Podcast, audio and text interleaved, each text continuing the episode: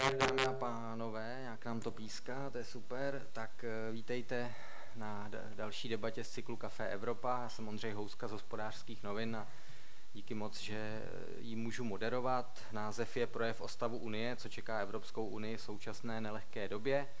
Jako obvykle pořadateli jsou zastoupení Evropské komise eh, v Praze, kancelář Evropského parlamentu v Praze, think tank Europeum, mediálním partnerem je Deník.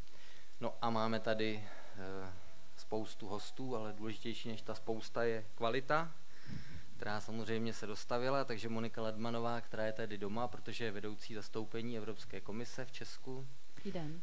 Mar- uh, Markéta Boubínová z Deníku N, kolegyně moje, Dobrý nebo den. konkurentka spíš. Online je Marcel Koleja, europoslanec Pirátů. Dobrý den i vám do Štrasburku. Dobrý den. Jaroslav Bžoch, poslanec České poslanecké sněmovny eh, z Hnutí Ano, dobrý večer. A úřad vlády vyslal eh, na poslední chvíli náhradu za Štěpána Černého, ale samozřejmě víc než důstojnou. Je tady Igor Blahušiak, dobrý den i vám. Dobrý den. Eh, Dámy a pánové, díky moc, že jste přišli a samozřejmě bude prostor i pro vaše dotazy. Téma je tedy ten projev o stavu Unie, nebo spíš stav té Unie. Eh, Jak na tom tedy jsme? Samozřejmě stovky milionů Evropanů dnes ráno nemohli odtrhnout oči od eh, televizních obrazovek nebo od eh, počítačů, jak sledovali projev Ursuly von der Leyenové, předsedkyně Evropské komise.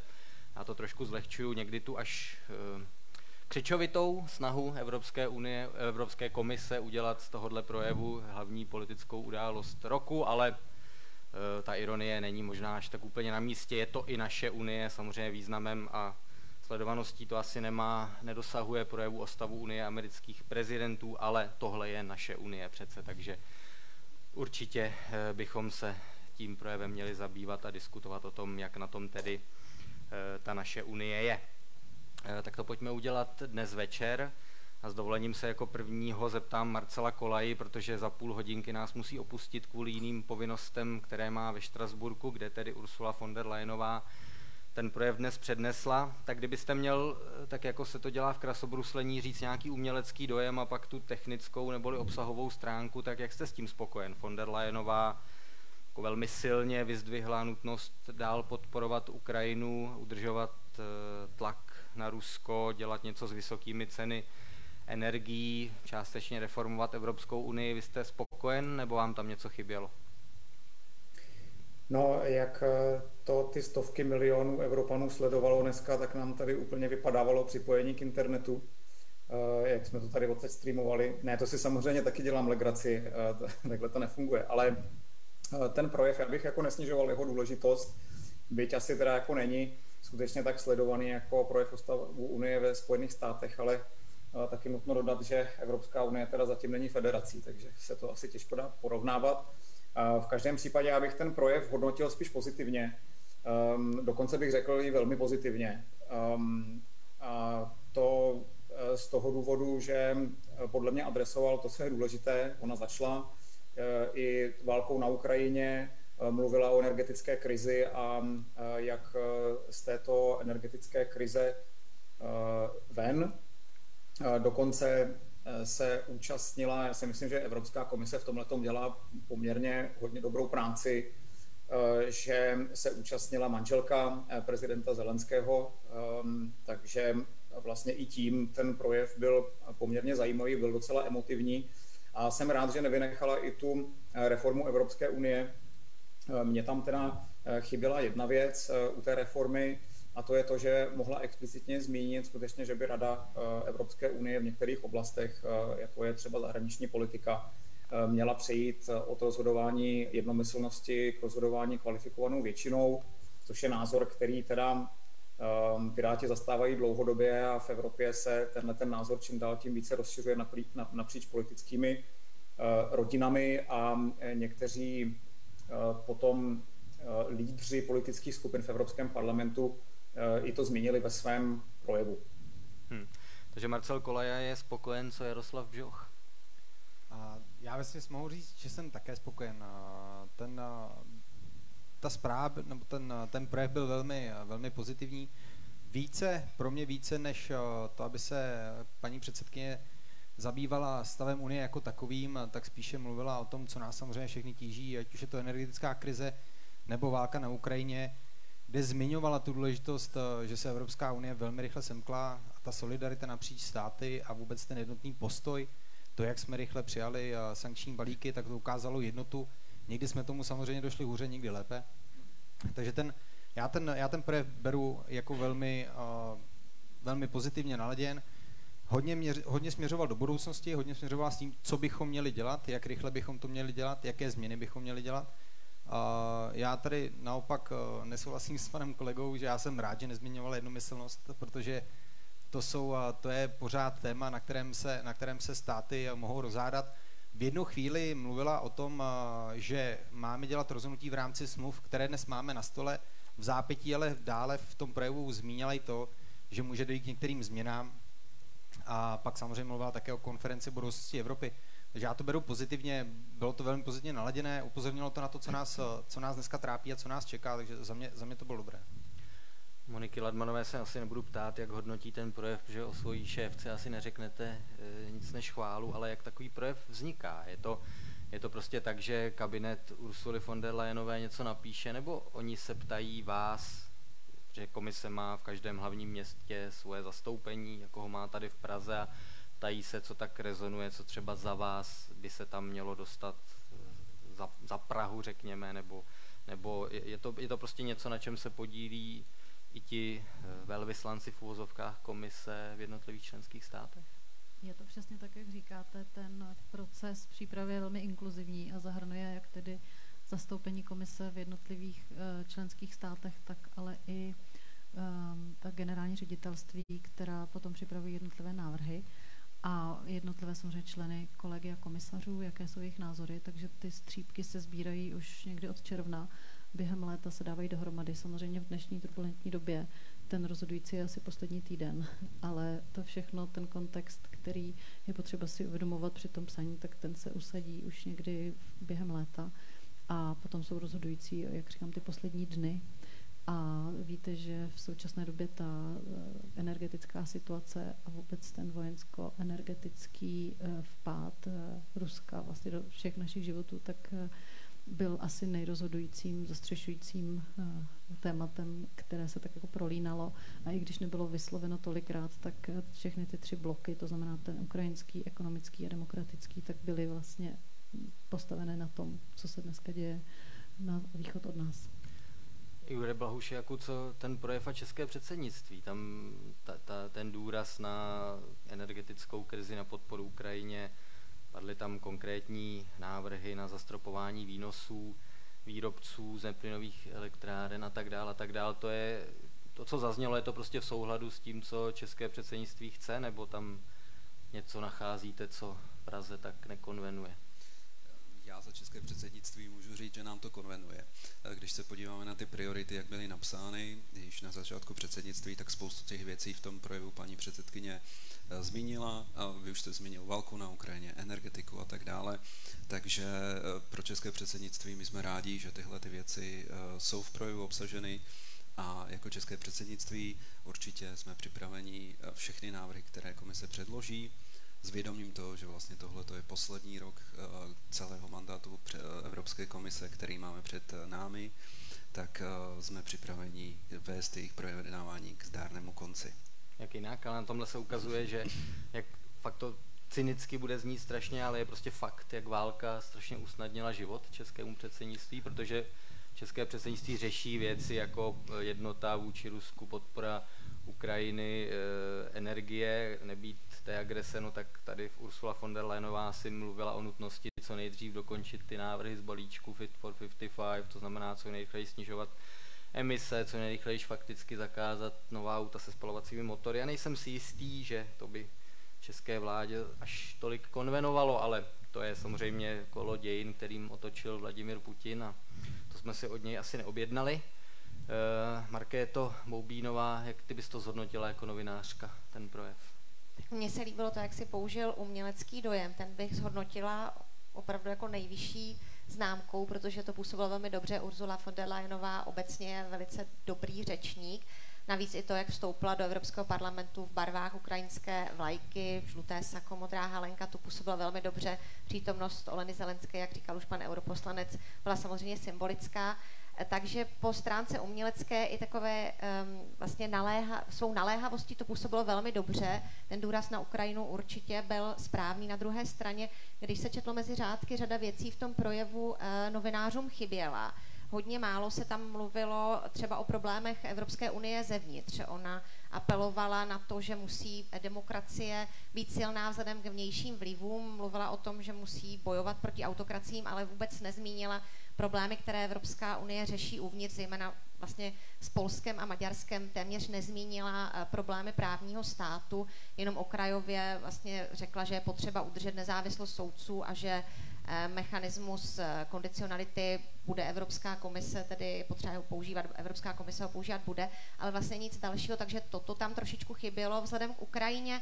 Eh, na jedné straně ona zdůraznila, že sankce musí zůstat, protože teď se vlastně bude hlasováním, sankce se budou obnovovat vždy po šesti měsících, takže už ten první balíček teď je na řadě z toho března. Nicméně ona vlastně nemluvila o žádných dalších sankcích což se vlastně teď řeší a to Ukrajina chce a žádá. Stejně tak nemluvila vlastně ani o tom, že je potřeba posílat více zbraní, byť zbraně zmínila. To sice není pochopitelně úkolem, nebo není to v gesci komise, ale toto tam vlastně zřejmě chybělo třeba ukrajinským novinářům nebo ukrajinským hlasům. Je to tak, zbraně té kompetence členských států, další sankce, ten balíček by navrhovala komise. Mm, nemusíme si tady říkat, jak je to sporné téma, oboje dvoje, eh, takže zeptám se Marcela Kolaji, jak vy eh, čtete politickou atmosféru nebo náladu v Evropě? Je tady chuť na další sankce, na další zbraně? Slyšíme, že ta úspěšná ukrajinská ofenzíva na východě země motivuje k dalším dodávkám zbraní, protože zastánci tady toho kroku tvrdí, vidíte, kdybychom bývali Ukrajině dodali víc zbraní dřív, tak ta válka třeba už mohla být u konce. Samozřejmě je to, je to obrovsky sporná záležitost, najdeme i opačné hlasy, ale jak to vidíte? Chystají se tady nějaké další sankce a, a, a to zintenzivnění dodávek, anebo budou teď všichni čekat, jak to na Ukrajině dopadne? Tak eh, ohledně toho, jestli by rychlejší dodávky zbraní nebo množ, větším množství eh, vedlo k rychlejším postupu eh, Ukrajinců v tom, aby bránili svoje území a dobývali ho zpátky, tak to je, to bych řekl, jako, že je skutečně jako vysoce spekulativní, protože prostě jako ta válka jako nefunguje tak, že tam prostě jako nasypeme zbraně a ono to magicky má nějaký výsledek. Um, co se týče té atmosféry ohledně nějakých dalších sankcí, já musím říct, že jsem eh, rozhovory ohledně dalších sankcí příliš nezaznamenal. Eh, předsedkyně Evropské komise celá jasně řekla v tom svém projevu, že ty současné sankce fungují a že fungují dobře. Ona doslova řekla, že nyní Rusové musí vybrakovat svoje myčky na nádobí a ledničky, aby měli náhradní díly do vojenské techniky, protože Eh, jim chybí eh, například čipy. Eh, takže já to spíš vidím jako takovou obranu toho, že skutečně ty sankce fungují, že jenom musíme čekat, ehm, až ten jejich dopad bude jak si nabide toho svého maxima, protože ten prostě plyne v čase. Když prostě dáte embargo na to, že dodáváme náhradní díly na vojenskou techniku, tak ono to ten dopad nemá hned, ale v čase se to samozřejmě projeví, protože ehm, potřebují Rusové opravovat svou techniku. Takže já to vidím, eh, já tu náladu spíš čtu tak, že, eh, že jsem nezaznamenal to, že by nějaké nové, eh, nové sankce měly být na stole, i když teda musím říct, že Evropský parlament v minulosti požadoval sankce, které jsou tvrdší a které zatím ještě nejsou naplněny tím, co skutečně Evropská unie na, naimplementovala. Hmm, Jaroslav Bžou by byl kdyby měl možnost o tom rozhodovat pro další sankce a pro další dodávky zbraní, nebo ne? A, tak fakt je ten, že Ukrajina samozřejmě nedokáže své území ubránit bez toho, by ty zbraně měla. A teď poslední dnech můžeme vidět, že si jí to daří, že, pardon, že postupuje. A co se týče sankcí, já mám problém s tím, že těch sankcí už je hodně a že my už jako Evropská unie nemáme moc další šancí, jako co udělat ještě více, tak, abychom zamezili tomu, že to bude mít ještě větší dopad na nás eh, jako na země Evropské unie. Takže pokud přistoupíme k dalšímu balíku a samozřejmě pokud máme, nebo pokud se komise dohodne na něčem, co by ještě pořád mělo mít nějaký dopad na Rusko, tak já bych byl samozřejmě pro. Ale dnes už díky tomu balíku, těm balíkům sankcí, které máme, tak musím být hodně opatrní na to, aby to nedopadlo ještě více na nás než na Rusko, protože ona to paní předsedkyně zmiňovala dobře v tom svém projevu. Já jsem přesvědčen, že ty sankce fungují, že na Rusko dopadají. On to tady zmiňovali Marcel Kolaja, že vydávají, vydávají čipy z ledníček, aby měli na opravy, ale musím být hodně opatrný. A co se týče těch zbraní, my jsme shodou okolností dneska v parlamentu přivítali německou delegaci výboru pro ruské záležitosti a tam jsme řešili i to, jeden kolega se ptal, jestli Německo nezaspalo v tom a nemohlo udělat ještě více a musíme přihlížet i k těm situacím, které jsou v těch daných zemích. Takže dnes díky tomu, že už máme 8 balíků, tak to nebude tak jednoduché najít ještě další nějakou, nějak, nějaká společná slova. A navíc spousta zemí už dnes také musí přemýšlet nad tím, co jim zbývá, když to řeknu zjednodušeně, ve skladu, co si vůbec ještě mohou dovolit eh, poslat a jestli to vůbec stihnou vyrobit v tom daném množství. Se zeptám znovu Marcela Kolej, že nás bude muset za chvilku opustit. Vy vidíte to stejně, že vlastně těch sankcí, tvrdých sankcí už státy uvalili tolik, že není moc kde brát, když to tak řeknu, aniž bychom udělali sankci typu, že okamžitě zastavíme dodávky zemního plynu, což by mělo velké dopady i na nás samotné, nebo naopak podle vás ještě by bylo kde brát, kdyby byla vůle? No, určitě si myslím, že eh, existuje prostor například rozšiřování sankčních seznamů eh, na konkrétní osoby. Tam ten prostor určitě ještě je a bylo by kde brát. Hmm, a eh, to... konec, konců, konec konců Maďarsko třeba zablokovalo um, sankce na patriarchu Kirila. Jo, takže jako tam ta možnost určitě je a je možné ty sankce určitě ještě přitvrdit, tak aby byly cílené, tak aby skutečně zasáhly ty lidi, které prostě, kteří jsou ty oligarchové, kteří jsou u moci, nebo kteří mají nějaký vliv na to, jak, eh, jak Rusko uvnitř funguje. A to jsou sankce personální, nějaké sankce s dopadem na ekonomiku si umíte ještě představit, nebo už, jak říká Jaroslav Bžoch, jsme v podstatě na konci? No, co mě takhle napadá od stolu, tak mě napadá tak eh, to uzavření toho plynu, no. Hmm. Tak to možná udělá dřív Vladimir Putin. Já připomenu, že ropné embargo vstoupí v platnost vlastně v prosinci je ovšem výjimka na tu jižní větev družby, to znamená Česko, Slovensko a e, Maďarsko. E, tohle embargo nebudou muset dodržovat nebo jich se týkat nebude, ale e, sankce na plyn vlastně nemají určitě většinou podporu, kdybychom dneska dali hlasovat státy Unie, tak asi těžko se najde e, jednomyslnost na, na jejich e, zavedení. E, jsem to chtěl zeptat. Můžu něco no, říct? Tak ty třeba si vzpomenu určitě. No, já jenom jsem k tomu chtěla dodat, že to, že tam nezaznělo, že ty sankce další budou, tak to ještě neznamená, že nebudou. To je jenom pro ujasnění. Prostě není to, co tam nezaznělo, neznamená, že nebude. A ona určitě předsedkyně von der Leyen se rozhodovala při tom, když vybírala ten projev, který zase musí být nějak časově omezený a trval vlastně celou hodinu, eh, takže Česká televize vlastně ani neodvysílala celý, protože prostě to není možné asi v silách normálního člověka sledovat celou hodinu to dělají opravdu jenom takový ty evropští fajnšmekři, kteří si ten čas na to tedy najdou. Takže my, myslíte, že to nebyly stovky milionů Evropanů, jo, co to dneska sledovali na pět? Tak v Čechách to asi nebyly stovky milionů lidí, už jenom s přihlédnutím počtu Evropanů obyvatel. jsem říkal. Evropanů. No, já to právě vztahuji na tu Českou republiku a na Českou televizi. Prostě ten nejdůležitější uh, signál, který vyslala směrem k Ukrajině, bylo no appeasement nebudeme ustupovat. A to si myslím, že je tak strašně symbolické a vlastně utvrzující, že to bylo to nejdůležitější. Ona nemusela říkat, že budou další sankce. Ona nemusela opakovat, že došlo k tomu bezprecedentnímu společnému nákupu zbraní uh, evropskými členskými státy. To se prostě v životě v historii Evropy ještě nestalo. A ty další vlastně věci, ona tam připomněla teda tu finanční pomoc, ale zaměřila se na to, že Ukrajincům slíbila ten společný jednotný trh. A to si myslím, že je další ubezpečení v tom, že s nimi počítáme a, a nemusela tam vyjmenovat všechno, co se třeba ještě stane, to jenom na zarámování toho. To je určitě naprosto případná poznámka, chtěl jsem se na to zeptat Markéty. 23. února, to znamená den před tou ruskou invazí, kdyby mě osobně někdo řekl, že Evropská unie bude posílat tak obří dodávky, nebo státy EU a Západ jako takový bude posílat tak masivní dodávky zbraní, že zavede vlastně proti ekonomice téhle velikosti, proti Rusku sankce, jaké nikdy v dějinách eh, z tvrdosti nebyly zavedeny. Jasně, můžeme se tady bavit o Maďarsku a některých eh, jejich jako stavění se na zadní, ale i Orbán hlasoval eh, pro, pro ty sankce. Jinými slovy, ta míra jednoty je vlastně možná až udivující, nebo deníku N, eh, to samozřejmě všichni předpokládali, že taková jednota bude, nebo tě to taky překvapilo? Ne, ne, nás to rovněž překvapilo a zároveň nás překvapila i ta rychlost, eh, kterou vlastně i Ursula von der Leyenová zmínila, upozornila na něj. Ona vlastně začala tím, že před 15 lety při finanční krizi to trvalo vlastně Evropské unii několik let, než se zmohla na nějakou pořádnou reakci, než byla schopna se s tím vyrovnat v době pandemie, to bylo několik týdnů, tam dejme tomu byly určité i kritiky v té době, ale to tady teď nemáme na stole. Nicméně tady to opravdu bylo skutečně jako strašně rychlé a předpokládám, že to nečekal vlastně vůbec nikdo a myslím si, že to nečekal ani Kreml což je asi strašně důležité a možná to překvapilo všechny země. Konec konců, ty jsi zmínil, Ondro, Maďarsko. Já si třeba pamatuju, jak jsme vlastně řešili i na samitu poté, jak bude Orbán reagovat, jak vlastně bude ze začátku, zda bude skutečně souhlasit, vždy se čekalo potom, když byly vlastně rady EU pro ministrů zahraničí, které řešili, které řešili sankce, jestli bude eh, maďarský ministr zahraničí Siarto tedy hlasovat pro, protože tam je skutečně potřeba ta jednomyslnost u sankcí a vlastně se to stalo byť tedy s těmi výjimkami a stavěním na zadní, takže nás to rozhodně překvapilo.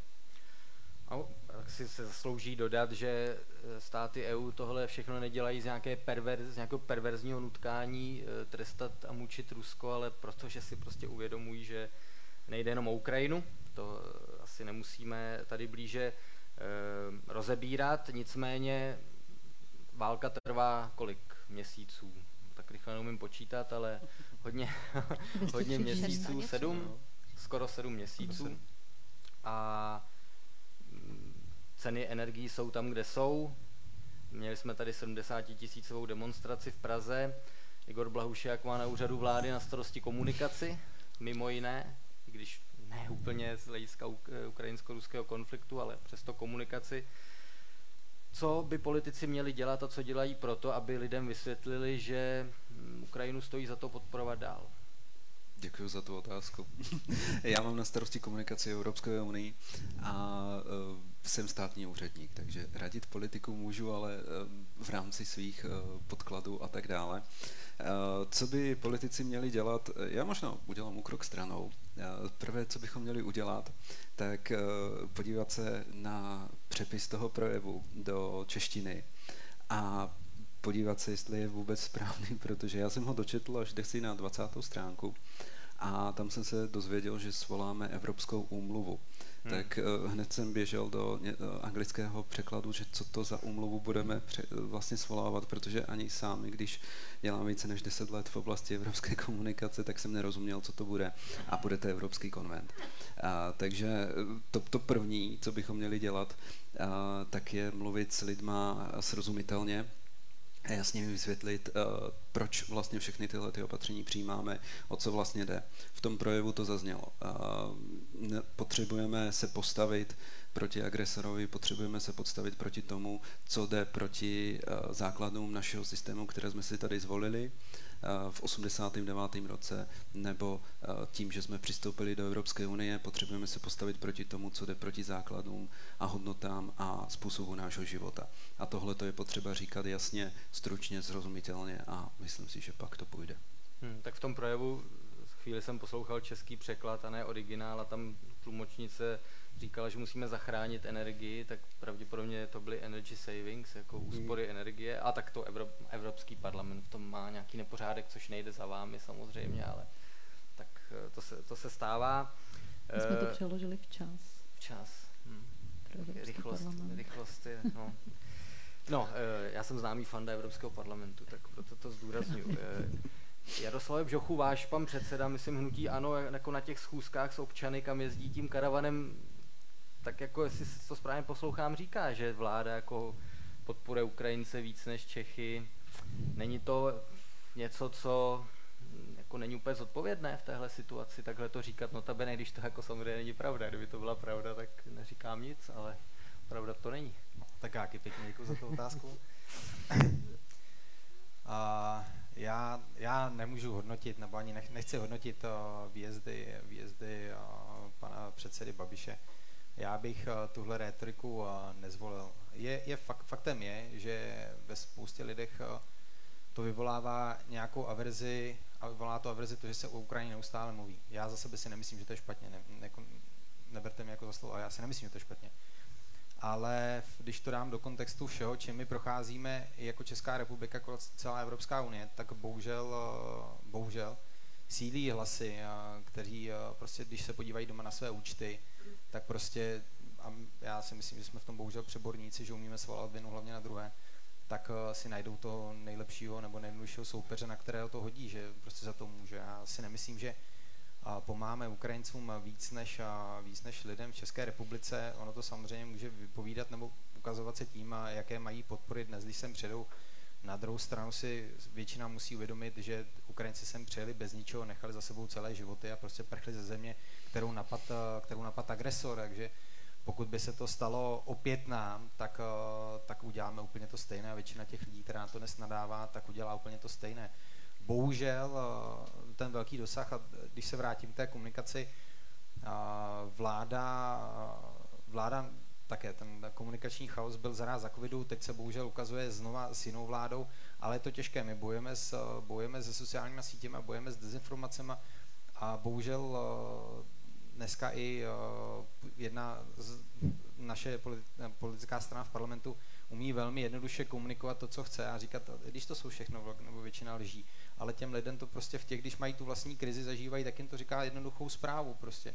A, s tím se velmi těžko boje. Řešili jsme komunikaci ohledně Evropské unie roky, taky jsme se nikam nedobrali, takže ta situace je těžká, ale já určitě za sebe nemyslím, že podporujeme Ukrajince víc, než by si zasloužili. Prostě pro mě utekli ze země, nechali tam svoje životy, nechali tam své domovy, všechno, nechali tam, nechali tam své manžely a tu podporu prostě mít musí. A udělali jsme to i když byla jugoslávská válka, nevidím na tom nic špatného, myslím, že to správně. Marcela Kolej se zeptám ještě, než nás bude muset opustit eh, vlastně obráceně tu otázku. Když se rozhlédnu po Evropě, tak celá řada zemí, to, co česká vláda představuje v těchto dnech, pomoc eh, s energiemi, nebo pomoc představila už před několika týdny, ale ukázalo se, že vlastně je to nedodělaná, směšná pomoc. Ten tady, kdy měla přijít letos pomoc ve výši 2000 eh, korun, teď, teď je to zastropování cen. V řadě zemí už to dávno udělali my jsme měli velkou demonstraci a teď, teď, teď ty kroky vláda dělá. Já nehodnotím, jestli jsou správné, jestli je to málo nebo moc, ale dělá je prostě podle mnohých pozdě. Čili e, nenahrává vláda, vy jste sice europoslanec, ale patříte do vládní koalice, nenahrává vláda tou svojí činností právě tomu eh, bujení frustrace ve společnosti? Tak um, určitě nejenom vláda, ale i Evropská komise by některé uh, kroky mohla udělat rychleji. Uh, to je pravda. Na druhou stranu, já bych až tak jako úplně um, je nechtěl hanit a to z toho důvodu, že když se na to podíváme, jak to skutečně časově probíhalo, tak ten skutečně masivní nárůst cen elektrické energie, tak ten přišel víceméně v posledních týdnech. A teď jako samozřejmě po bitvě každý generál a mohl by říct, ano, no, měli jste konat dříve, ale vlastně tohle nepředpokládali vůbec žádní analytici. Evropská komise zaměstnává spoustu eh, úředníků, odborníků, analytiků, eh, kteří dělají různé predikce a nikdo, nikoho nenapadlo, že vlastně to vyeskaluje takovýmhle způsobem. Eh, to asi k tomu, jestli to je nebo není pozdě. Druhá věc je tam, že v některých zemích, kde ty opatření skutečně už platí delší dobu pro snižování cen elektrické energie, tak eh, ale eh, byť na začátku měli pozitivní dopad, eh, tak postupem času se zjistilo, že například jak si zvyšují tu, tu spotřebu plynu, což zase ve výsledku vlastně je kontraproduktivní. To znamená, že jak si ten systém skutečně nastavit správně není tak jednoduché a možná některé ty kroky také není úplně dobré, jak si dělat si před, ještě předtím, než, než přijdeme k tomu brodu a stahovat ty kalhoty už, už někde kilometr před ním. Takže konstatováním o stahování kalhot se s námi loučíte teda, je to tak? Koukám se na hodinky. Že... Ano, eh, já vím, že nemáte rád Evropský parlament, ale já jako kvestor Evropského parlamentu pro informační technologie, tak musím jít teďka inaugurovat nějaký nový prostor, eh, který otevíráme eh, jako službu pro europoslance a jejich asistenty právě v oblasti služby eh, podpory informačních technologií, takže tímto bohužel se s váma budu muset rozloučit. V pořádku, každý se nějak musíme živit, tak... Přesně tak, tak, si, tak někdo nadává na Evropský parlament a někdo tady ho něco musí dělat. Tak. tak si to užijte. Děkujeme moc krát každopádně Marcel Koleja, europoslanec Pirátů. Zdravíme do Štrasburku. Budeme se těšit zase příště, až to inaugurujete třeba. Díky moc. Naschledanou. Tak zdravím do Prahy. Naschledanou. Děkuji za pozvání. Ehm, zeptám se Markéty Boubínové, aby to zase schrnula jako analytická novinářka. Ehm, když se podíváme na situaci s energiemi, víme, že to, když to zjednoduším, funguje tak, že něco státy dělají na národní úrovni, a ty celoevropské kroky vlastně se dějí tak, že české předsednictví Unie už svalilo dvě krizové schůzky ministrů zodpovědných za energetiku. Ti se tam na něčem domlouvali, co by tak mohlo najít podporu, vyzvali Evropskou komisi, ať to navrhne, ta to navrhla. Teď na konci září bude další schůzka, na které se něco přijme. E, pravděpodobně, nebo téměř určitě víme, že po problémech a průtazích se Evropská unie vždycky domluví, nebo členské země se nakonec vždycky dohodnou. Na to si můžeme v zásadě vsadit, jde jenom o to, jak to bude rychlé. Za tebe, jak hodnotíš zatím to, co české předsednictví na téhle půdě dělá? No, eh, já si myslím, že celkově je to vnímáno v Bruselu jako úspěch. Zejména ta první eh, mimořádná rada ministrů pro energetiku nepochybně úspěchem byla to mi vlastně říkalo spousta lidí, jak v Bruselu, tak i tady, že to nikdo nečekal, že se to podaří tak rychle, to kompromisní řešení docílit. Ono tam to... jenom, aby diváci nebo posluchači měli kontext, tam šlo tedy o ty úspory energií. A solidaritu nikoliv, vlastně s nimi. Nikoliv ještě o zastropování. Tak, tam, tam nešlo o zastropování, to bylo ještě na konci července a tehdy se řešila solidarita, kdy vlastně se země zavázaly i k nějaké jakoby povinné solidaritě v případě, že se to nějak spustí, ten mechanismus. Je to, jak to už v Evropské unii bývá, samozřejmě se spoustou výjimek, je to kompromisní řešení, ale nakonec se to opravdu stalo. Do poslední chvíle to skutečně vypadalo, že to nebude. Měnilo se to asi čtyřikrát ten draft. Tam si to vlastně odpracovalo jak zastoupení naše české v Bruselu, tak teda i sám ministr, který prostě dny předtím telefonoval. Takže tam si myslím, že to je vnímáno skutečně jako úspěch. Dokonce vlivný bruselský server Politico původně říkal, že to je mission impossible a nakonec takhle to přejela vlastně i komunikace ministerstva průmyslu a obchodu, že se ta mission impossible podařila, byla vlastně eh, possible. Tam ten úspěch byl a myslím si, eh, co jsem slyšela v Bruselu, že vlastně to hodně změnilo pohled na české předsednictví, protože ten červenec většinou bývá takový spíš nudný, nebo děje se toho méně. V srpnu vlastně potom je v Bruselu de facto úplné volno, nic se neděje, střídá se tam jenom pár komisařů, kteří jsou on duty, kteří jsou ve službě. Takže tam, tam ten červenec se hodně rozjel. Co se týče té druhé, toho, té, té druhé mimořádné rady, tam je to takové, eh, dalo by se říct, něco mezi. Oni sice na jedné straně opravdu požádali komisi, že musí udělat řešení, ale to řešení vlastně ještě v té chvíli nebylo. To zřejmě bude přijato toho 30. září, to už se opravdu týká toho zastropování. E, není, je, je samozřejmě otázka, jaké tam budou ještě, jestli tam třeba budou nějaké úkroky v bok, nebo to bude vlastně to, co představila de facto dneska uh, Ursula von der Leyenová. Každopádně to vyjednávání tam trvalo déle, byť jsme přitom už opravdu jako v jakémsi presu ty ceny raketově rostou trhy vždycky docela dobře reagují. To možná ukazuje i to, že je to úspěch, protože jakmile se vlastně ukázalo, že bude mimořádná schůzka, že budou nějaké návrhy, tak skutečně začaly ceny trošičku klesat, ale já mám trošičku pocit, že třeba naše předsednictví, které musí být tím mediátorem, ono nemůže vlastně prosazovat ty vlastní návrhy, původně chtělo něco jiného. Cílem bylo zastropit vlastně ceny plynu pro výrobu elektřiny, to tam ve finále zřejmě nebude, bude to vlastně jinou formou, bude to na takové té na těch odvodech eh, z těch výnosů vlastně mimořádných, eh, co mají vlastně výrobci levnější, z levnějších zdrojů, nikoli plynu.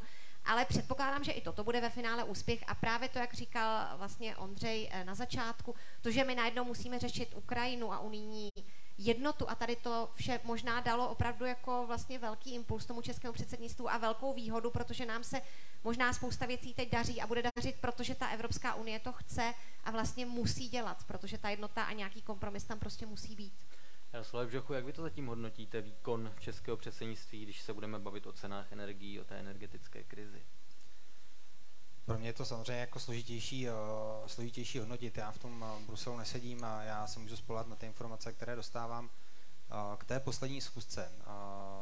Je dobře, že to vláda svolala, že to minister Síkela svolal, nicméně tady souhlasím s tím, že až takový úspěch to není. A pro mě to není úspěch z toho důvodu, že ta solidarita na začátku, která se dodla, tak já si myslím, že to je, neříkám, že to není zásluhou našeho předsednictví, nechci být kritický úplně, ale je to hlavně z toho důvodu, že ta Evropa se nachází v takové situaci, kdy opravdu ta jednota solidarita se ukazuje, že je číslo jedna pro nás všechny a všichni to chceme dohromady. Takže ten, ten postup tady v tom je asi jednodušší. My dnes nevíme, s čím Evropská komise ještě přijde. Paní předsedkyně to dnes nějakým způsobem nastínila, ale pro mě tam je hodně neznámých. Samozřejmě to zastropování těch cen se bude týkat našich uhelných elektráren, jaderných elektráren, bude hodně záležet na tom, jaký bude ten distribuční mechanismus a to je velká neznámá. Tady, tady pokud v tomto případě na konci měsíce dojde k, k nějakému rychlejšímu opravdu uzavření toho, tak pak budu tvrdit, že to je úspěch českého předsednictví, které to dokáže vyjednat. Ale nechci být úplně skeptický, ale myslím, že tam budou státy, kterým se hodně věcí na tom líbit nebude a bude to rozhodně náročnější, než byla ta první schůzka, kde se bavili o solidaritě a o tom, že si budeme pomáhat. Mimochodem to byla z jedna věcí, o které jsme mluvili už na začátku toho konfliktu, že pokud se bavíme o tom, že chceme, uh, nebo že během těch sankcí bylo téma hlavní plyn, zavřít, nezavřít, zavřít, nezavřít, a bylo to jednou z věcí, které, které jsem zmiňoval, že pokud se Evropa dohromady dohodne na solidaritě mezi sebou v tomto, tak to nemůžeme dávat vůbec na stůl. Že tady v toho hlediska jsem rád, že to samozřejmě někam dospělo, i když se nejedná zrovna o ten plyn, ale jsem zvědav s čím a jak ten návrh, návrh bude vypadat, protože i u nás v České republice tím, že my vy, vy, vyrábíme tu levnou energii z uhelných elektráren, tak pokud, pokud ten cenový strop bude, nebo respektive ten, ten zisk, bude někde, kde si naše elektrárny nebo ty, co, nebo podniky, kteří, které dneska ještě rubou uhlí, řeknou, no tak za tyhle peníze už to dělat nebudem. Tak se můžeme dostat zase paradoxně do jiné krize, ale to předbíhám, říkám, nevím, jaký ten návrh bude, a, ale pokud se to předsednictví našemu povede, tak si myslím, že úspěch bude. A naopak příliš jako generózní e, snížení té ceny pro spotřebitele může, jak o tom mluvila Markéta, vést jako Eh, nárůstu poptávky a tím pádem k nedostatku plynu. Viděli jsme ten nárůst na, na, ve Španělsku, Portugalsku, když tam to bylo způsobeno i suchem eh, a tedy. Eh, dám Igorovi Blahušiakovi zase další jednoduchou otázku, jakožto úředníkovi, respektive mu předešlu, předestřu tok svých myšlenek on mi řekne, jestli je správně nebo nesprávně, respektive mi určitě řekne, že je správný. Italský premiér Mario Draghi na jaře navrhl zastropování importovaného zemního plynu z Ruska. Názor eh, lidí zodpovědných na úřadu vlády za evropskou politiku byl o, nesmysl, to, to je protitržní, vyřeší to trh. Španělsko, Portugalsko chtěli zastropovat cenu e, elektřiny, o, to je nesmysl, to je protitržní, vyřeší to trh. Najednou jako i e, lidé vidějící svět pouze ideologickými brýlemi a takový u vás jsou, bohužel, jako sahají k opatřením, jako je zastropování ceny a mimořádné zdanění, to jako není úplně tržní. Jo. Takže ne, ne, nebyla česká evropská politika dlouho v zajetí ideologie, mluvím hlavně o jedné vládní straně samozřejmě, ale tak ta rozhoduje na úřadu vlády. Zase děkuji za tohleto otázku. Česká evropská politika se určitě vyvíjí a reaguje na tu situaci, jaká je. Takže to, co se může, o něčem se může nějakým způsobem uvažovat, dejme tomu březnu, o nějaký, nějakým způsobem se o tom uvažovalo v lednu, pak teda nastal ten zlom, ta válka na Ukrajině, pak zase nastal nějaký zlom, trhy se prostě zbláznily, když to řeknu takhle zjednodušeně, ta cena vystřelila někam, kde se ji nikdo nemohl ani ve svých nejdivočejších snech představit a prostě na to se reagovalo. Takže úplně bych nešel do té úvahy, jestli eh, někdo uvažuje nebo neuvažuje ideologicky, já bych spíše vyzdvihnul to, že eh, české předsednictví nebo eh, česká evropská politika se učí využívat všechny nástroje, které má k dispozici. A teď je toto předsednictví, což je velice silný nástroj, ale já jsem rád, že najednou prostě hledáme to řešení v Evropě, najednou říkáme, že prostě my všichni Evropané musíme najít to společné řešení, což je samozřejmě pravda. A to tady nezaznívalo v minulosti úplně tak často a to si myslím, že je důležité i vůči prostě všem občanům. Pochopit, že my jsme součástí Evropy a e, že nejsme tady nějaký ostrov, ať už energetický, ať už hospodářský nebo jakýkoliv jiný. Pokud chceme nějaké řešení skutečně velkého problému, ať už je to energetika, ať už je to, dejme tomu, jak jste vy narážel ještě předešlé otázce klima nebo cokoliv jiného velkého, tak to řešení bude úspěšné jenom tehdy, když ho přijmeme na té evropské úrovni, když se všichni dokážeme domluvit a česká evropská politika to ukazuje, že dokáže vést jednání ke kompromisu. Zase jednou se vrátím k tomu, k té Mission Impossible. Šest dnů od představení návrhu to je solidní výkon. To prostě já slychám v Bruselu, že tohle to je fakt dobrý výkon. Teď máme 30. Eh, září deadline na zastropování, nebo jak mi tady kolegové napsali, mimořádné nenouzové opatření k cenám energií, takhle tomu říkají, že se má přijmout a prostě pokusíme se o to, odpracujeme to. A to si myslím, že je velice důležité, že jsme se naučili, že jsme dospěli v té Evropě za 18 let. Takže já to vidím tohleto pozitivně. Dostávám pokyn od organizátorů, že máme otázku eh, od lidí sledujících eh, naši debatu online, která zní Dobrý den. Věříte, že se naši spoluobčané uskromní, abychom jako Česko snížili spotřebu energie a závislost na Putinovu Rusku, co by proto mohla nebo měla udělat vláda? Ve své mediální kampani se o tom nezmínila. To je vlastně pravda, že nejenom v mediální kampani, ale i v tom opatření, které předestřel premiér Fiala, na rozdíl od řady jiných států, třeba od Rakouska, není jako úplně důraz na úspory. Tam důraz na zastropování tarifů nikoliv na úspory. Tak co by vláda měla nebo neměla dělat a jestli my se uskromníme, nevím, kdo na to chce odpovědět, eh, asi logicky by měl Igor Bleušek, ale to už nebudu týrat. Tak to, kdyby bylo u moci hnutí ano, tak jak, co byste udělali, Jaroslave Břechu, nebo co by měla udělat vláda, aby, aby jako nastínila nutnost úspor. Váš pan předseda Babiš, když na Twitteru představil ten asi 20-bodový plán, co by dělal, tak tam tu cenu on by zastropoval na úroveň, která je snad stejná jako loni, nebo možná ještě nižší, to taky úplně nenabádá k úsporám. My jsme, my jsme mluvili o vlastně tom stropu, jako mají, jako mají na Slovensku na těch 15 korunách. Takhle, já jsem teď možná budu, možná někoho naštvu, ale já si myslím, že spousta lidí chtě nechtě začne šetřit sama, protože až uvidí ty účty za energie, které jim prostě přijdou na začátku roku, tak chtě nechtě začnou šetřit. Já chápu, chápu i ty výtky k tomu, že pokud cenu zastropujeme někde nízko, že to nebude vést k tomu, aby, aby lidé šetřili já si myslím, že většina, většina lidí si to, dnes, si to dnes uvědomuje, protože ty ceny samozřejmě vidí a, a já jsem přesvědčen o tom, že lidi mají prostě rozum a pokud, pokud vědí, jak ušetřit, tak, tak to udělají. Samozřejmě k tomu může být nějaká kampaně, když já sám si myslím, že tyto kampaně stylem jako lidi prosím vás šetřete, tak uh, většinou v těch cenách právě, kterých se nespojibuje, mají úplně opačný efekt, že ty lidi to ještě víc naštve. Uh, vys uh, svetr. Tak uh, je, to, je to složitý, jak, jak, s tím, jak s tím zacházet, ale jak říkám, jako já si myslím, pořád věřím tomu, že lidi mají rozum a že sami začnou šetřit, protože jinak, jinak to nepůjde. No, budeme se modlit, aby byla mírná zima.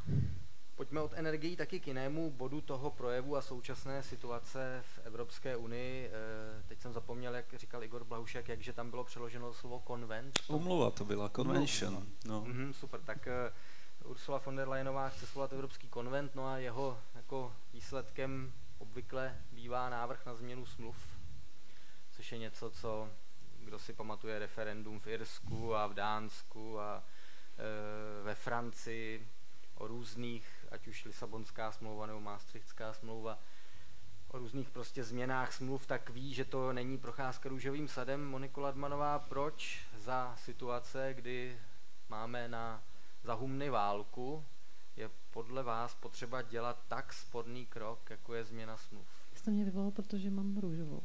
Eh, Ten růžový sad se mi to tak promítnul. Ne, protože to vaše šéfka o tom mluvila. Protože o tom mluvila moje šéfka tak eh, já si myslím, že eh, jako není proti sobě, nestojí to, že je válka a to, že se bavíme o nějaké budoucnosti Evropy, která se debatuje prakticky neustále. Že jo?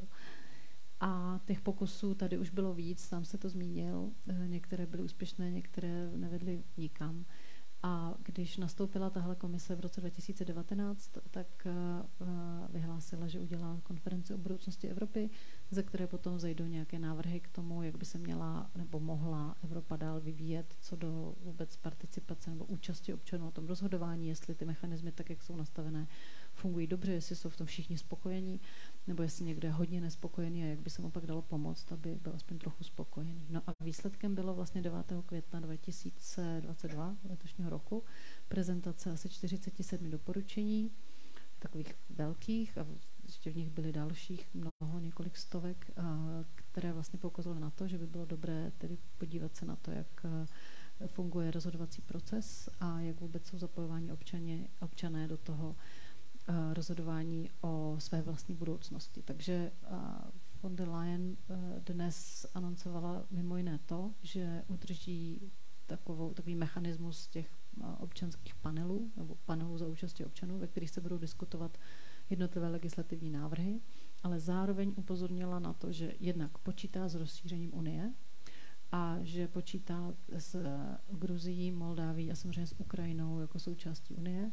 Oznámila, že eh, pro ně je představitelný ten koncept toho evropského společenství, tak jak ho prezentoval při minulém předsednictví Francie prezident Macron.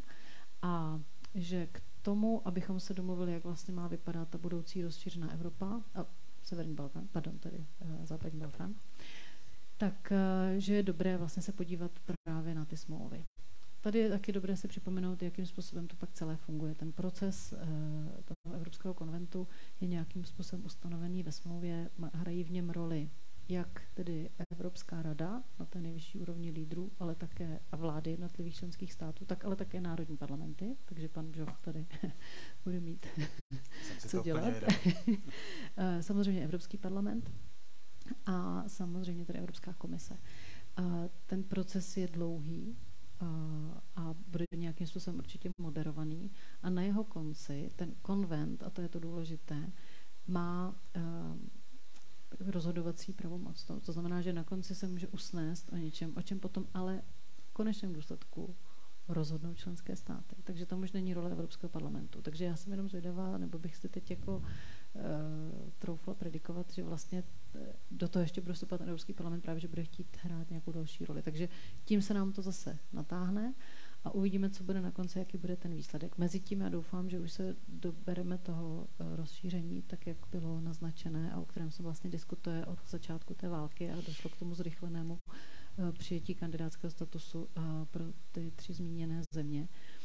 A jak říkám, i spolu s těmi panely občanskými je to vlastně takový pokus o obrodu rozhodovacích procesů v Evropské unii, tak vlastně život je změna a to je, ta, ta transformace neustálá vlastně přispívá k tomu, že jsme všichni v nějakém lehkém napětí a vlastně neusínáme na vavřínech. Asi tak bych to nazvala. Obroda je takový hezký eufemismus, mimo jiné pro e, omezení práva VETA. Když mluvíte o rozhodovacích procesech, tak to je věc, kterou samozřejmě Evropský parlament, jak jinak, ale řada členských států by chtěla omezit práva VETA, kdybyste měla stručně vysvětlit, proč podle vás by mělo přestat platit, pra, přes, mělo přestat platit rozhodování pomocí jednomyslnosti v zahraniční politice nebo třeba v daňové politice. K čemu by nám to bylo dobré? Tak eh, ono často to rozhodování v rámci práva VETA není vedeno snahou o co nejlepší a nejupřímnější pozici právě k tomu návrhu, ale o vlastně vydírací mechanismus k jiným návrhům. Asi takhle. Takže tam si myslím, že to smysl dává, umožnit tu flexibilitu. Mm-hmm. Igor by měl hájit pozici e, české vlády, která, e, tedy české vlády, to je asi složité, protože pan ministr Beck chce omezit právo VETA a pan premiér Fiala to nechce, tak čí teď pozici BTH, takže jsme nebo nejsme pro omezení práva VETA? Je to složité. Eh, já jenom řeknu, že to rozšíření jako takové, když se budeme na něj koukat, tak samozřejmě může mít ten teritoriální rozměr, který kvitujeme a to je vlastně součást české evropské politiky. To je taková ta červená nit, která se táhne českou evropskou politikou poměrně dlouho eh, já bych možná udělal krok stranou a hájil bych svůj názor.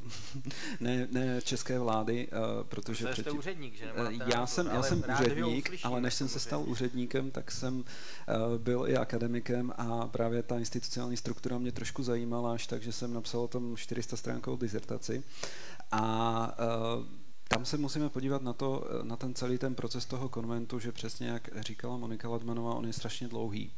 A dejme si, a teď mluvím skutečně eh, jako občan, jako akademik, a možná budu trošku provokovat, ale dejme si provokativní otázku, jestli momentálně se skutečně potřebujeme zabývat tou věcnou substancí, anebo potřebujeme tady konfigurovat eh, poměrně složitý mechanismus institucí Evropské unie, který se poměrně těžko vysvětluje občanům.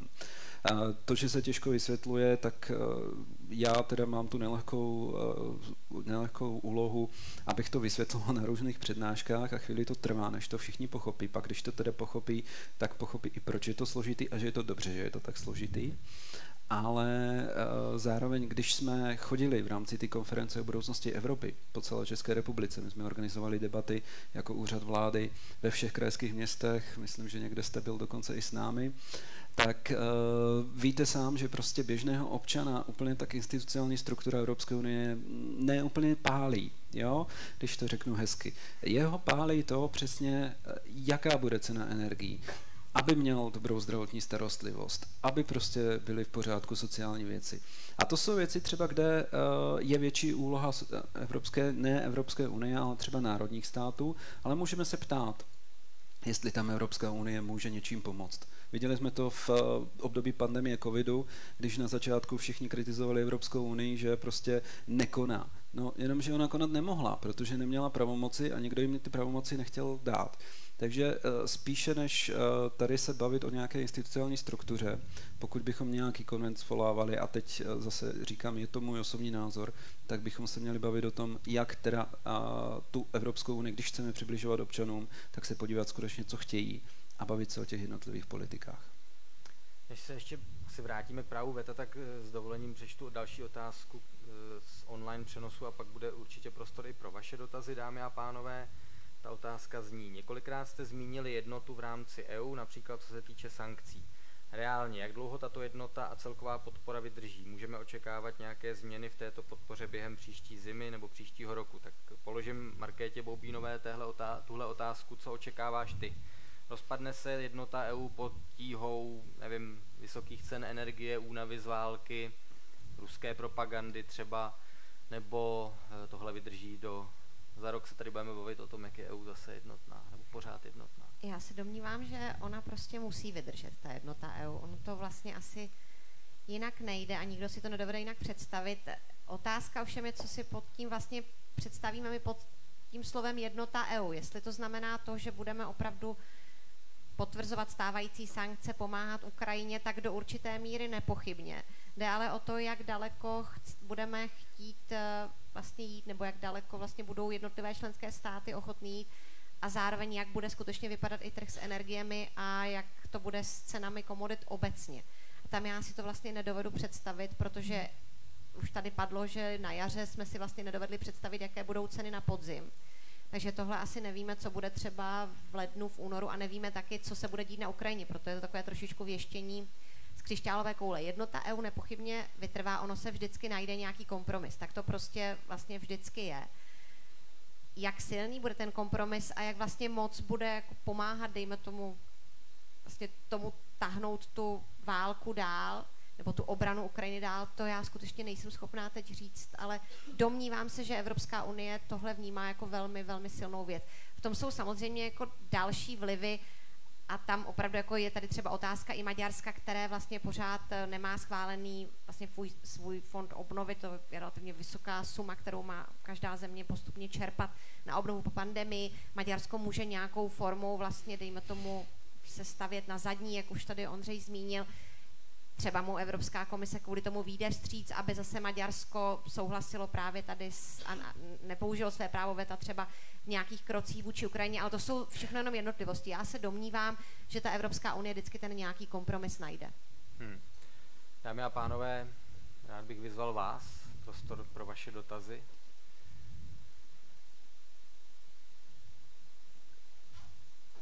Nestyďte se.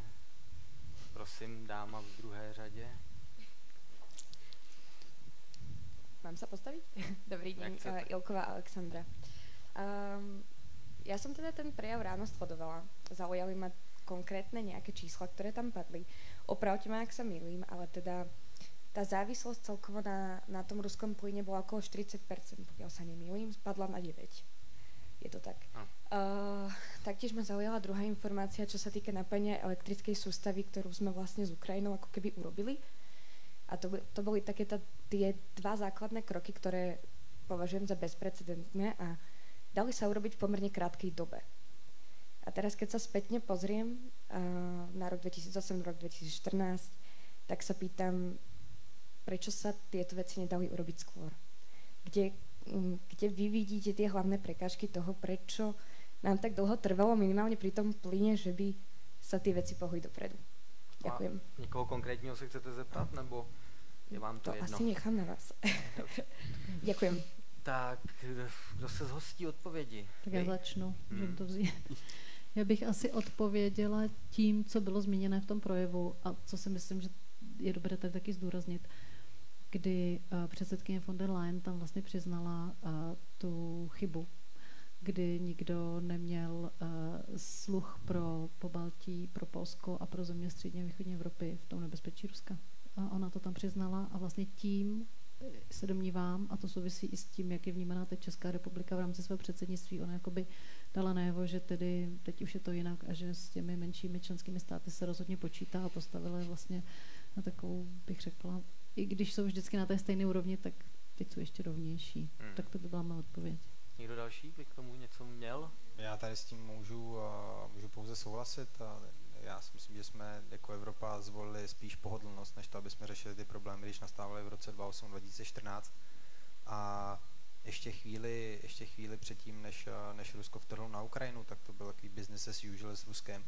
A ta varování přicházela, ruské cvičení trvalo relativně dlouho u hranic a do posledního dne si tam prostě státníci různých zemí podávali kliku. Takže my jsme prostě spohodlně, měli jsme levné energie a na tom jsme to prostě stavili. Já si myslím, že to byla velká chyba.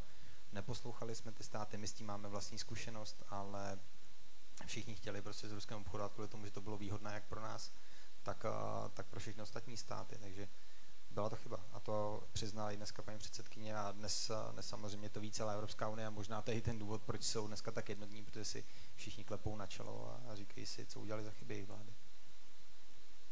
Ještě někdo z našich hostí bych, hostů bych chtěl dodat, jak jsme nebyli předvídaví? Uděláme si z toho tour de table?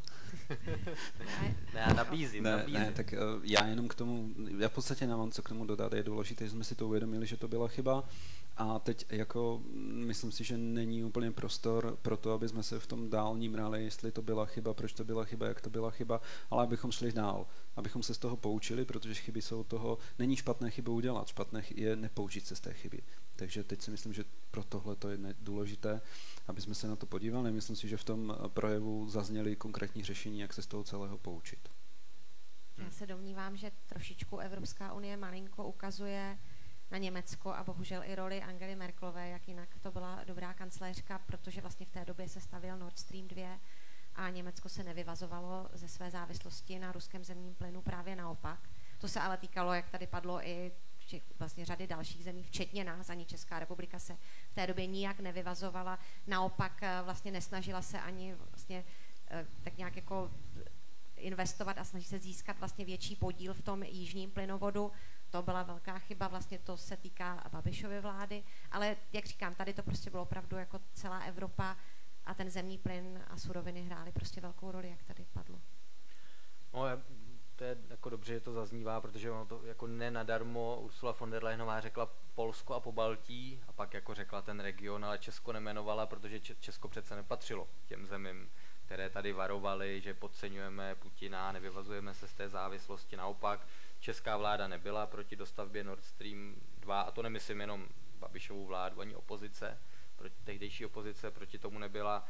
My se tady jako vysmíváme Němcům za jejich energetickou politiku, když 60% eh, spotřeby zemního plynu Německo odebíralo z Ruska, my jsme je odebírali skoro 100%, takže jako nevím, jestli jsme ti, kteří můžou házet kamenem, asi ne, ale najdeme, najdeme země, které by asi mohly. Prosím. Já jenom eh, k tomu ještě dám, my si musíme uvědomit, eh, jaká země jsme, kde se nacházíme, jsme průmyslová země, a jsme velmi energeticky náročná země jako v porovnání s okolními státy, takže my samozřejmě jsme byli závislí na Německu a ano, ani můžeme říkat, která vláda to udělá, která ne, můžeme se bavit o tom, kdy začaly skvětat vztahy s Putinem, za jaké vlády to bylo, ale podstatné je to, že na to nikdo neupozorňoval u nás a to je prostě fakt, protože ten průmysl je pro nás, je pro nás to nejdůležitější, co máme, všechno vyvážíme a byli jsme závislí na těch levných energiích, protože abychom byli konkurenceschopní. Takže u nás eh, to spíš bylo pragmatické, ale neprozíravé. To, to je fakt. Ale zase,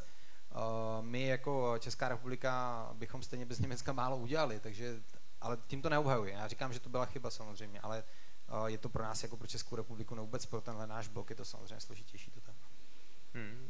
Dámy a pánové, někdo další by se chtěl zeptat, prosím?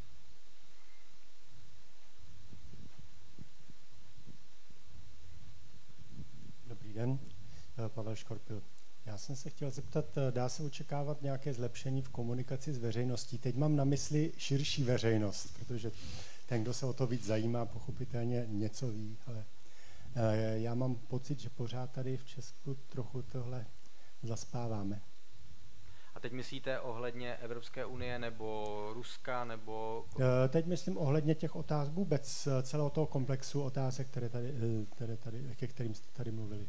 Tak Igore Blahušiaku, jedno, jeden z přínosů předsednictví pro tu danou zemi se obvykle udává to, že se víc mluví o Evropské unii a ne, že by to mělo být nějaká jako eurohujerská propaganda, ale že, že, že díky tomu se, by se mělo občanům podařit vysvětlit, jak ta EU vlastně funguje a co to je.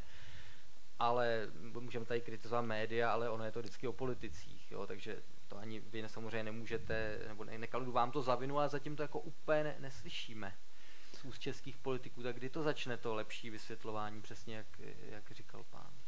No, já už jsem to naznačil, že uh, už vůbec to, že dokážeme, nebo říkáme to, že budeme hledat evropská řešení, že, si, že jdeme do té rady něco navrhnout jako předsednická země, uh, ukazujeme to, že prostě jsme součástí té Evropy, tak to si myslím, že je velký krok vpřed.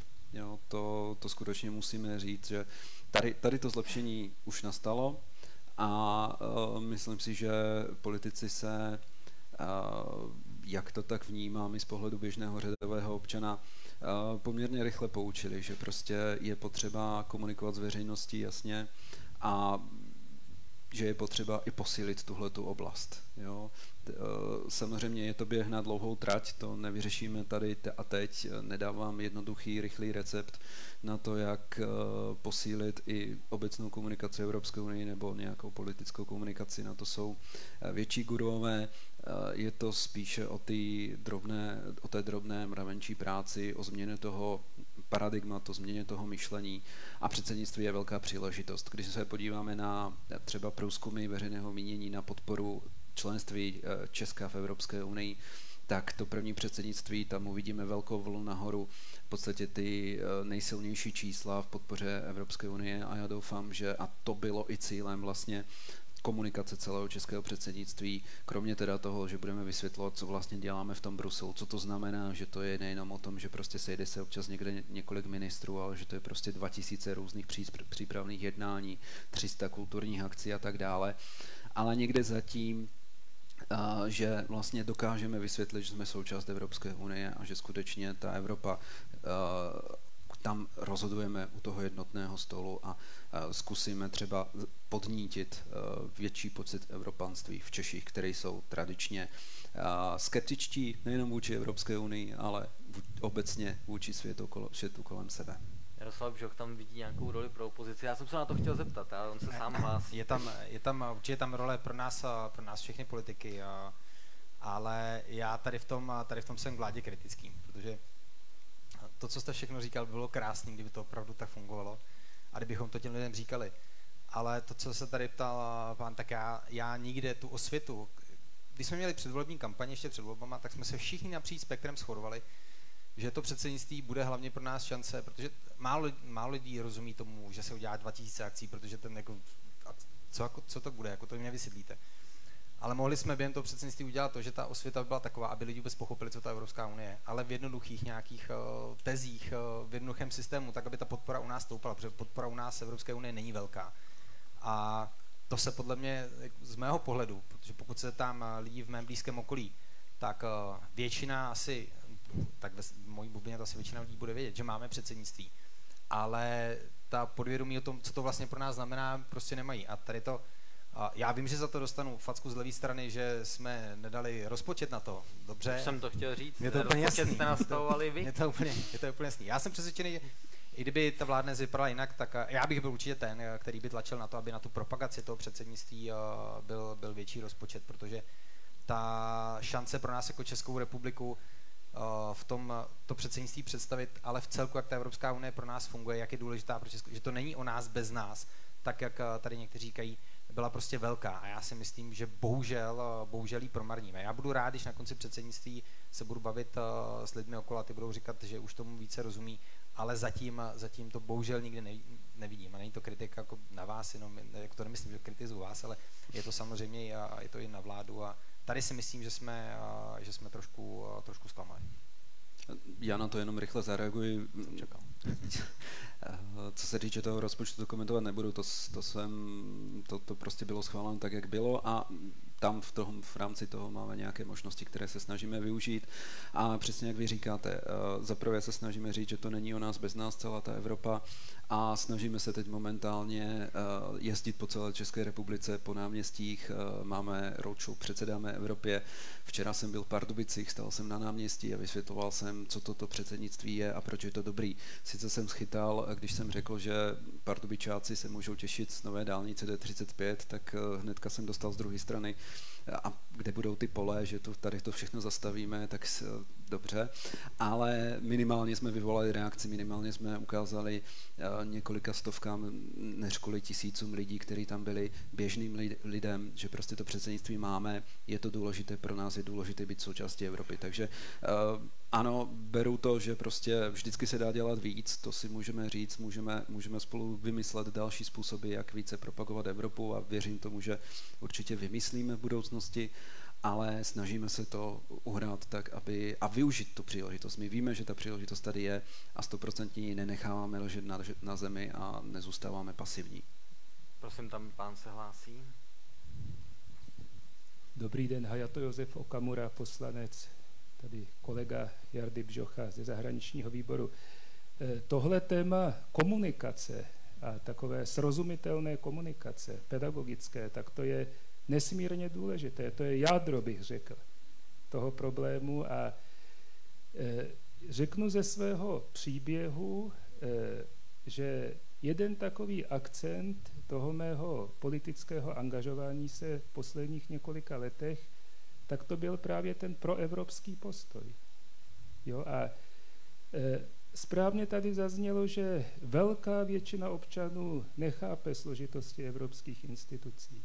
Samozřejmě po celé republice se může uspořádat třeba 30 nebo 50 takovýchto besed, ale jaký budou mít dosah u běžné veřejnosti? Skoro žádný, popravdě řečeno.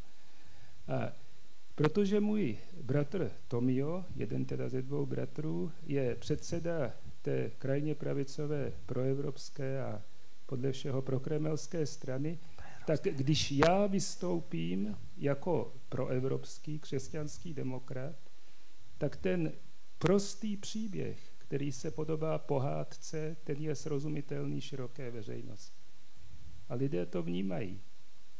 Když jsem před několika lety, eh, to byla jedna z mých kandidatur, než jsem byl v loni zvolen do sněmovny, tak jsem kandidoval taky do Evropského parlamentu eh, jako lidovec bez naděje, že bych byl skutečně zvolen, ale já jsem to bral jako příležitost, jak dělat tuhle proevropskou osvětu.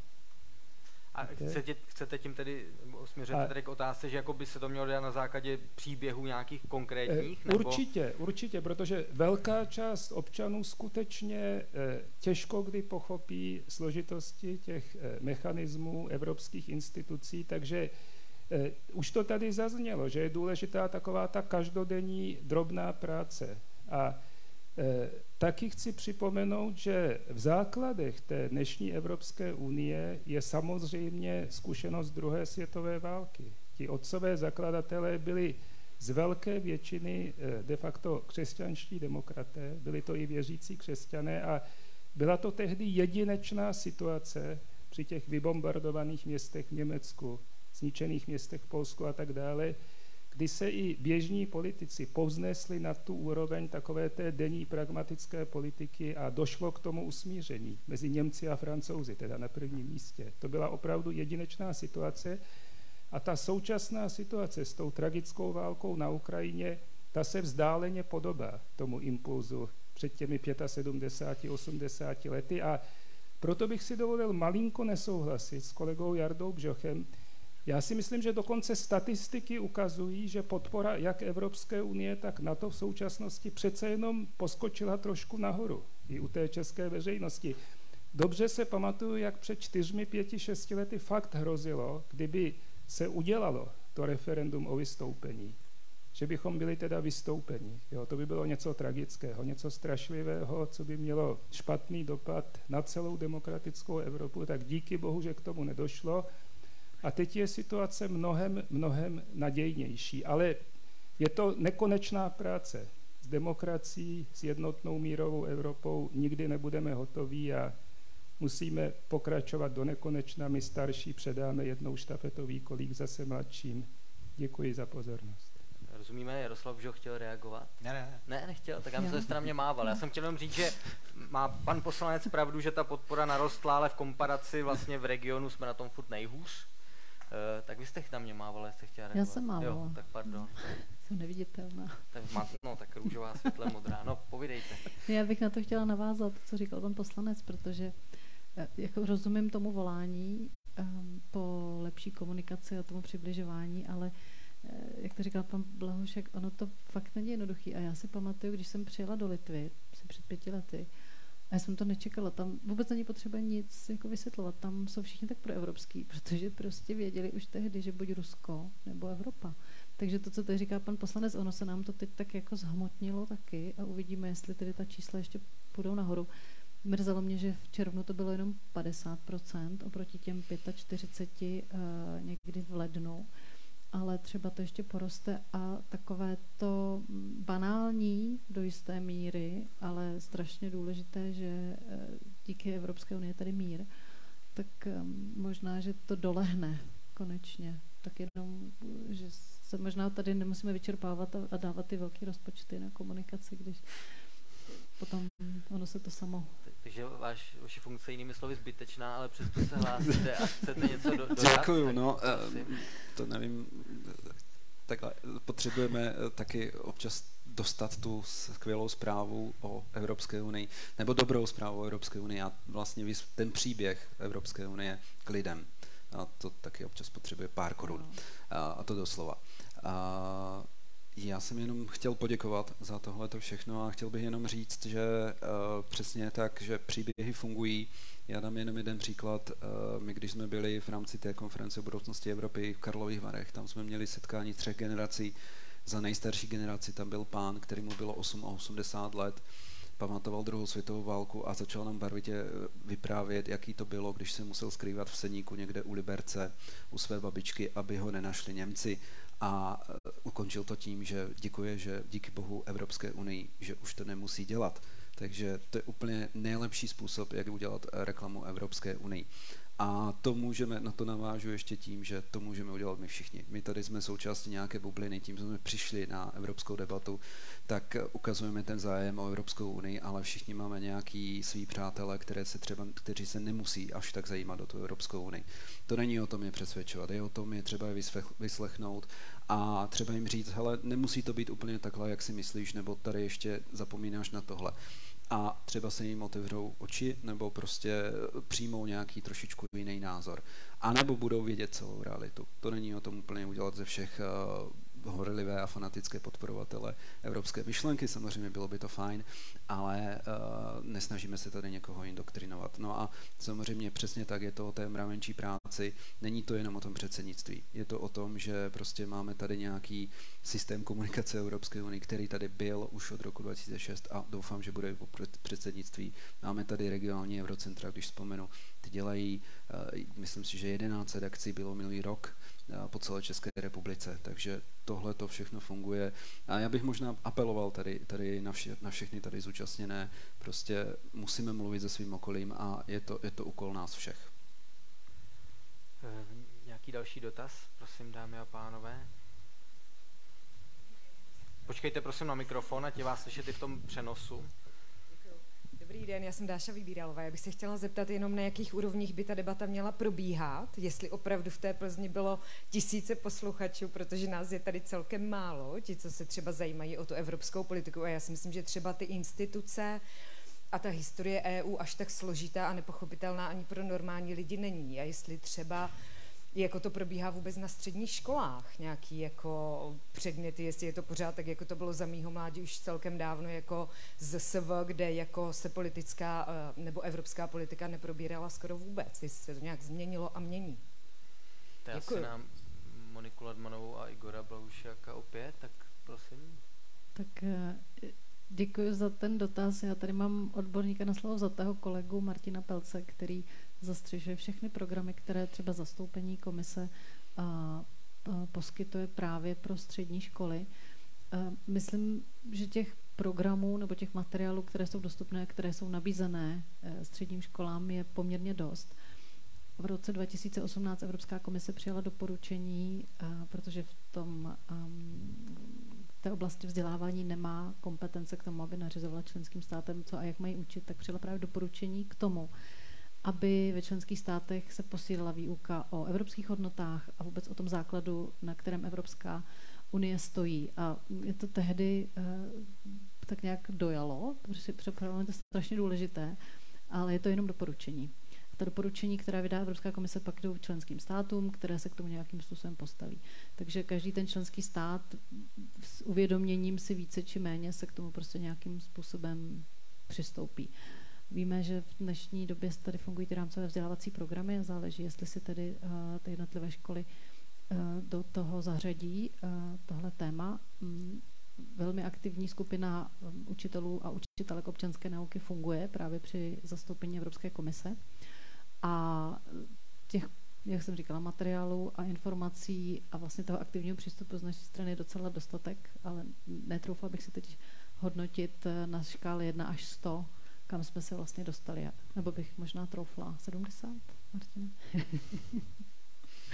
Ale je tam ještě co dohánět. Ještě Igor. před Igorem dám slovo Markétě, která tady chtěla Já jsem chtěla jenom říct eh, k těm rámcovým vzdělávacím programům. Ono tam jsou povinné výstupy i teď vlastně z těch rámcových vzdělávacích programů a tam právě je Evropská unie a znalost nějaká bazální o ní, ta je povinná. A dokonce teď, když se vlastně už byla taková jakoby malá revize těch rámcových vzdělávacích programů na úkor toho, oni vlastně tam se učí teď více informatiky a ty uh, školy se mohou rozhodnout v těch svých vlastních programech, že odeberou třeba právě hodiny z SV nebo dějepisu, ale je tam podmínka, že nemůže to být na úkor toho, že se právě by třeba učili méně o Evropské unii. A to též má být i vlastně, teď se připravuje další velká revize pro ty základní školy a tam zase znovu je teda zdůrazněno a to potom jakoby ten výstup je skutečně závazný pro ty školy. Zda to učitelé dělají a zda to dělají dobře, to samozřejmě je druhá věc. Oni si prostě to nemusí dobře vyučovat, ale jakoby tohle ministerstvo školství tam chce. Takže to je taková tady k tomu poznámka, jak je to na těch školách. Markéta má totiž v tomhle věku děti, tak to výborně zná. Prosím. Já budu jenom stručný, já už budu muset eh, odbíhat tam, kde jsem měl být původně. A co se týče ty, to, ty první části dotazu, na jaké úrovni by měla probíhat debata na všech úrovních. Všude by se měla bavit o Evropské unii, protože Evropa je prostě všude kolem nás, zasahuje do všech částí našeho života, je to náš způsob života. Je to něco, co nám je přirozené. A co se týče těch středních, základních, vysokých škol, my jsme třeba nedávno dělali v rámci Technologické agentury České republiky průzkum nebo výzkum, výzkum jak lépe spolupracovat právě se všema součástmi vzdělávací soustavy z regiony a jak lépe se dostat do té výuky, jak lépe učit o Evropské unii. Výstupem toho jsou třeba, když dám konkrétní příklad, na našem serveru Everscope vysí, myslím, že sedm videí, někteří v této místnosti v nich dokonce mluví, o tom, co to ta Evropská unie je, desetiminutovka krátká, k tomu jsou pracovní listy, takže ty materiály my se snažíme produkovat, jsou a je to skutečně o té iniciativě mnohdy i těch jednotlivých učitelů. Je to skutečně velký rozdíl u jednotlivých škol. Když to poslouchám od těch středoškoláků, když chodím někam přednášet nebo od vysokoškoláků, tak všichni říkají o tom to je, že prostě jak ten konkrétní učitel to pojme a jestli tu Evropskou unii má rád, nemá rád, nebo chce se mu vůbec o tom učit protože bohužel najlem si čistého vína mnohdy se nám dostává, když ty naše regionální eurocentra, které mnohdy suplují učitelé s přednáškami Evropské unie, když pošlou nabídku na to, že půjdou někam přednášet do Evropské unii, tak uh, nejednou se vrátila odpověď, uh, promiňte, ale politiku ve škole nechceme. Tak já se ptám, jestli to, že jsme v Evropské unii, to, že jsme tam přistoupili v nějakém roce, to, že ta Evropská unie má nějaký institucionální strukturu, to, že má nějakou myšlenku základní, jestli je to politika, anebo je to základ, nebo součást základního povědomí o světě, tak jak tady se učíme o tom, že máme tady parlament, senát, máme tady nějaký počet poslanců volených na nějaký počet let.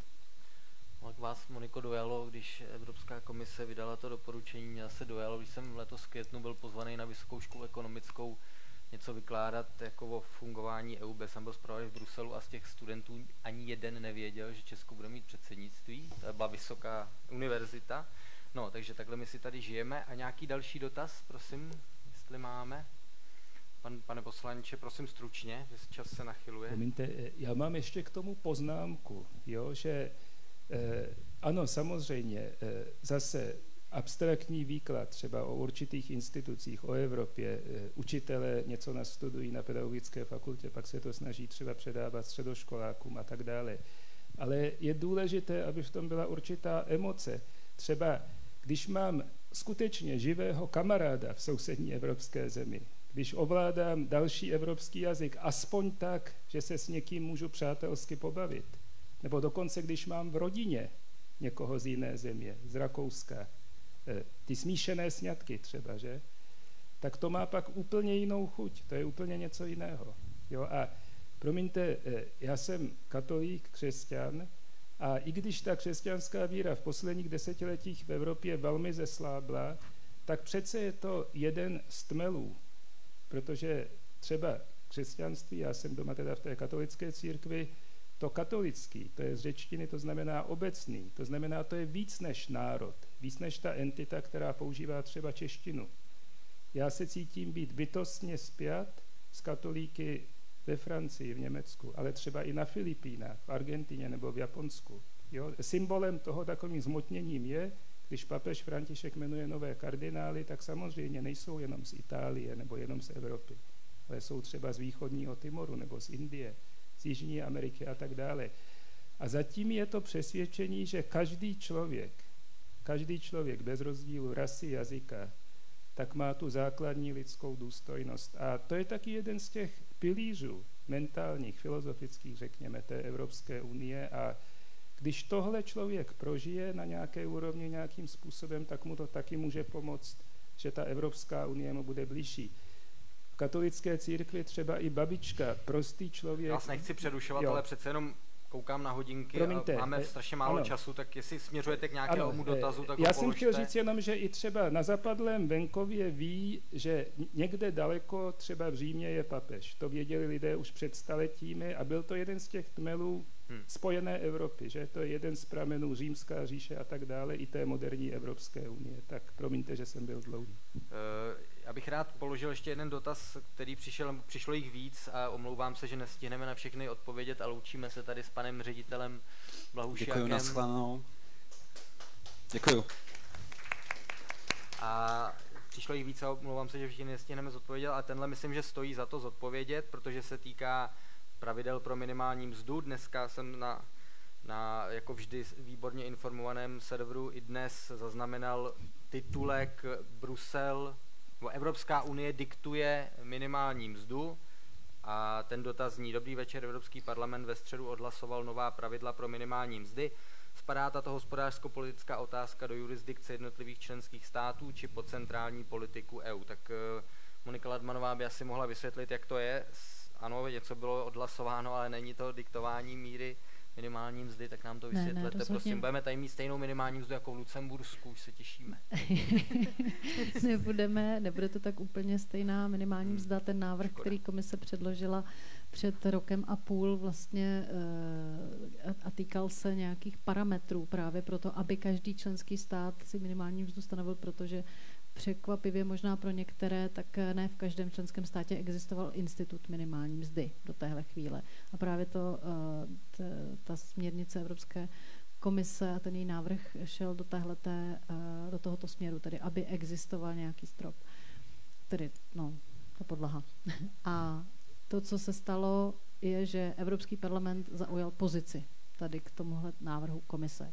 Ještě k němu zaujímá pozici Evropská rada, následně se sejdou, a teď jsme tady u toho poučování, jak tedy funguje Evropská unie a budou spolu vyjednávat o těch svých pozicích, eh, které vycházejí z Evrop- návrhu Evropské komise a domluví se na nějakém kompromisu, takže ještě nejsme úplně na konci. Ale třeba ten návrh na zákaz nucené práce nikoho nezajímá? Ne, ne, ne. Dobře. Spíš, takže ne, nestratil, nepřišel, nepřišel jsem ještě o naději, že budeme mít minimální mzdu jako Lucembursko. Ne, možná třeba se toho dáme. Musíte psali- se zapojit do legislativního tak- procesu. Okay. A ještě prosím jednu otázku, jestli bychom mohli probrat, eh, která je na aktuální téma. Eh, EU a evropské státy jakožto takové si hledají alternativní dodavatele ropy a plynu. Azerbajdžán má zvýšit vývoz zemního plynu do Evropy o cirka 30%. Jak si vysvětlujete, že budeme odebírat zemní plyn ze státu, který nedávno vojensky narušil územní suverenitu Arménie? Souhlasíte s tím, že dochází ke střetu zájmu a hodnot, na kterých je Evropská unie založena? Pane poslanče, máte problém s tím, že budeme čerpat e, suroviny z Azerbajdžánu, který jako asi není vzorovou demokracií. Na druhou stranu, kdybychom je měli čerpat jenom od vzorových demokracií, tak pravděpodobně mrzneme každou zimu. Tak jak vy to, tohle to vidíte? Asi, to je asi fakt. A ono i například strategická, strategická spolupráce se zeměmi zálivu, od které, od které si Evropská unie slibuje a zázraky, tak já jsem tam spíše skeptický a v tomto případě je to to stejné.